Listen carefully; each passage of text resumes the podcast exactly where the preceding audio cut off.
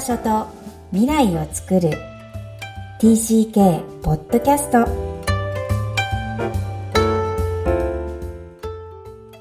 皆さん TCK ポッドキャストへようこそ。ナビゲーターのまいこです。みきこさんよろしくお願いします。皆さんこんにちは。ラジャーハオハーリボンクロスのみきこです。本日は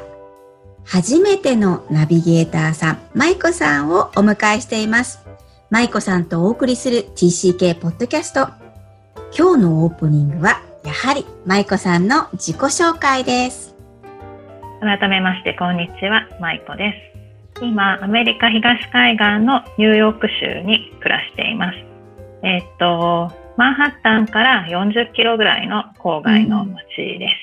す。うん、はい。えっ、ー、と、ここへは夫の駐在で来ていて、今、丸2年が終わって3年目に入ろうとしています。子供は、えっ、ー、と、2人いまして、9歳の男の子ともうすぐ7歳になる女の子がいて、現地校に2人とも通っています。よろしくお願いします。こちらこそありがとうございます。えー、実は、えー、舞子さんは私が別にやっている TCK 基礎講座に、えー、受講をいただいて、その際に、えー、知り合ったんですけども、はい、このポストキャストを私が呼び込んでしまったんですよね。はい。はい。基礎講座のよろしかったら簡単でいいので感想を聞かせてください。あそうですね。えー、っと、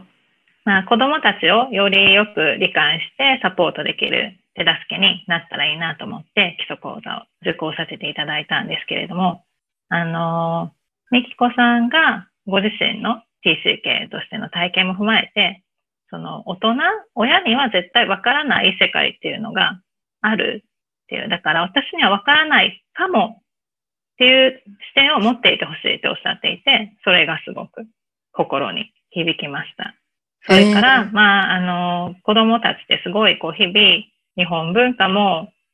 あの、言語も学び、で、アメリカの学校のこともやってて、すごく忙しい毎日で、まあ、そのもっとこう子供自身でいられる時間を本当は増やしてあげたいのになっていうそのジレンマもあったんですけれども、はい。あの、子供たちってやっぱり両方の文化の中ですごく頑張ってるから、その頑張ってるってことを、あの、認識してあげてねっていうことをおっしゃっていただけたので、それも改めて気づくいいきっかけになりました。ありがとうございました。こちらこそありがとうございます。えっ、ー、と、舞子さんのお宅では、私と同じ時期にえー、つまり同じ年ぐらいのお子さんがいらっしゃるので、でね。はい、非常に私も被るんですけど、うん、あの、もう一人のナビゲーターさんの直子さんは、えっ、ー、と、国際結婚なので、またまた違う TCK。そして、日本人カップル同士の舞子さんのご家庭は、うん、あの、いわゆる昔からある、えー、海外駐在の家庭。っていう形で、親の立場からお二人には、はい、えー、いろんなご意見だったりエピソードを期待してますので、これからよろしくお願いします。はい。こちらこそよろしくお願いいたします。それではメインテーマに行きましょう。TCK の特徴をさらに理解していくために TCK が合わせ持つ利点と難点について前回に引き続きお話ししていきます。今回のテーマは豊富な異文化体験です。これは TCK の利点なんですね。はい。今週は TCK の利点、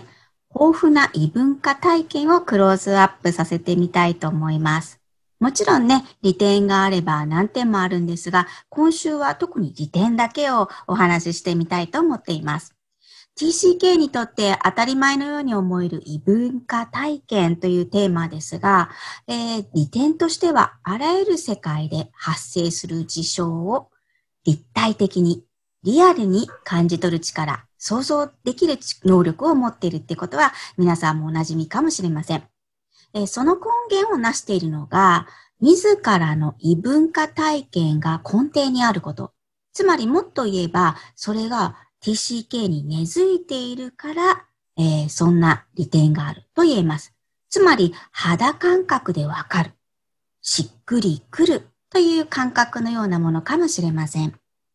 このバイブル的書籍の中、サードカルチャーキッズの中では、エピソードとして昼休みが2時間、えー、取る文化系の話が紹介されています。一時滞在者だと全てのお店が閉まってしまったり、何か生活に不便を感じてしまいがちですが、生活者にはその2時間の意味が本当の意味で、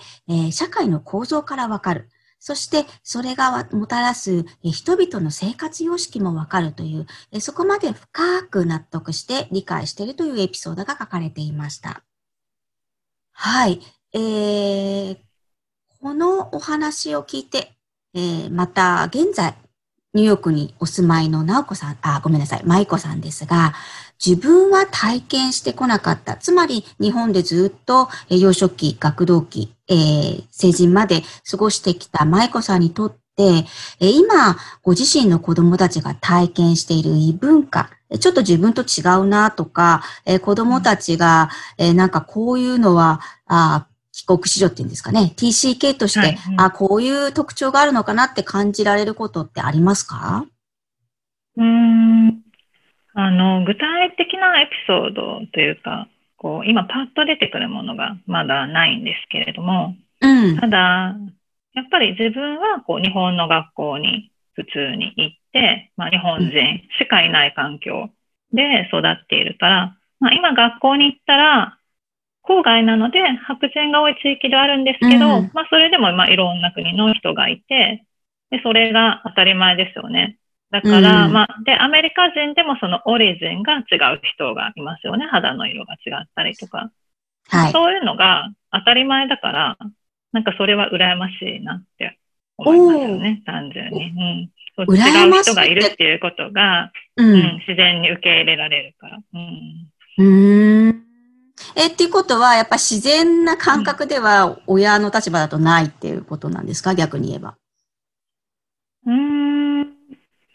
私はそういうの好きな方なんですけど、でも自分はそこで育ってないから、うん、なんかデフォルトの状況じゃなかった。なんかそれが私にとってはすごい理想みたいな環境だけど、うん、今でも、うん、で。日本に帰ってもそうじゃないし、なかなか。うんそうですね。なんかこう、地球の縮図みたいになってる方が、私はこう、心地いいな、みたいな感じはあります。うん、なるほど。ね、日本も必ず今、東京ですが、一クラスには必ず一人は外国人がいるような状態にだいぶなってるなっていうふうに私自身子供を見て思うんですが、やっぱりね、いろんなこうベースがあるからやっぱ言葉遣いも気をつけるだろうし、まあ日本でも気をつけるとか違うところでもちろん逆にあるんだろうけど、その多民族だから気をつけるっていうことは、やっぱり少し、えー、足りないかわかんないけど、こう、注意が散漫になるっていうかね、そこに注意をこう寄せる子供たちに育つとは、あの、なかなかしにくいのかなとは思います。うん、はい、うん、私自身ね、あの、5歳から8歳アメリカなので、実はこの利点という点では、その文化が、うん、自分の今ですね、子育てにおいて、うん、自分の小さな時の文化を使って子育てをしています。うん、何をしてるかと言いますと、うん、アメリカに、えー、 Tooth Fairy っていう文化があるんですね、うん、皆さんに説明すると、子供たちが歯を抜けると、その歯を枕の pillow の下に入れて寝ると。うんうん、そうすると、妖精みたいな歯の天使さんが来て、うん、えー、コインをね、歯を大切にしなさいよっていう意味で、うん、コインを置いてってくれるっていう文化があるんですね。うん、で、それをですね、私はアメリカにも行ったこともない、しかも海外で住んだこともない娘たちに Tooth Fairy を教えていて、トゥースフェリーって言うとあのおかしいので、歯の天使さん。っていうふうに、かわいい。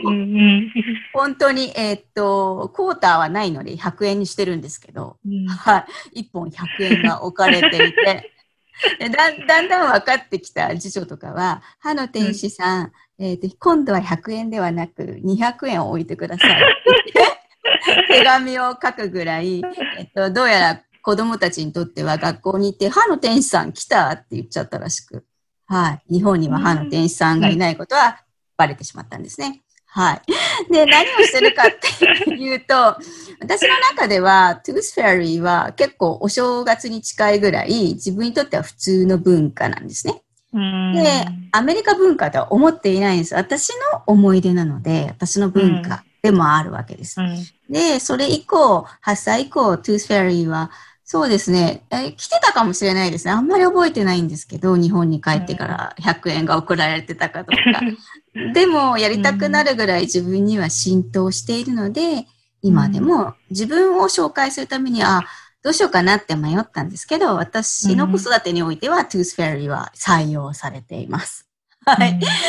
だからこう海外で、アメリカ以外でもね、もちろんインドで育つ子、えーいろんなヨーロッパで、そしてアフリカでも育つ子たちが、えーその国の文化を取り入れて自分の子育てにも、えー応用している。えーそれいいか悪いかは別としてね、自分としうんうんてその子供に伝えたいっていう思いが、えーそれほど根強く文化って、いろんな文化を体験しているっていう、えーお話を紹介したいなと思いました。うんなるほど。ちなみに、みっこさんがいらっしゃったのはアメリカに、うんうんえっと、何歳から何歳の頃だったんでしたっけ？えっと、5歳から8歳なので、?5 歳から8歳。うんはい。ちょうど、舞子さんの、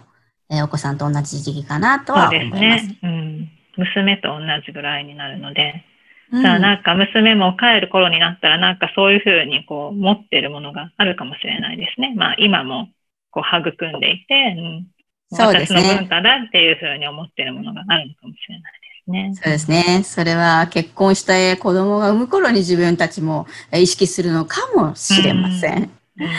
はい。皆さんはどんなように、えー異文化体験を感じられたでしょうか？それでは本日のポイントをお願いします。はい。TCK の利点、豊富な異文化体験。TCK の誰もが異文化体験を有しています。そして自分の文化として捉えて自分のものにしています。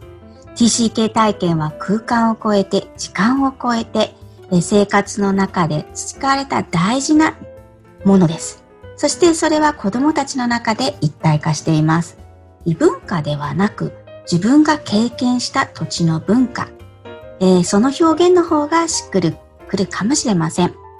親と異なる豊富な文化体験を、えー大事にしてあげてほしいと思います。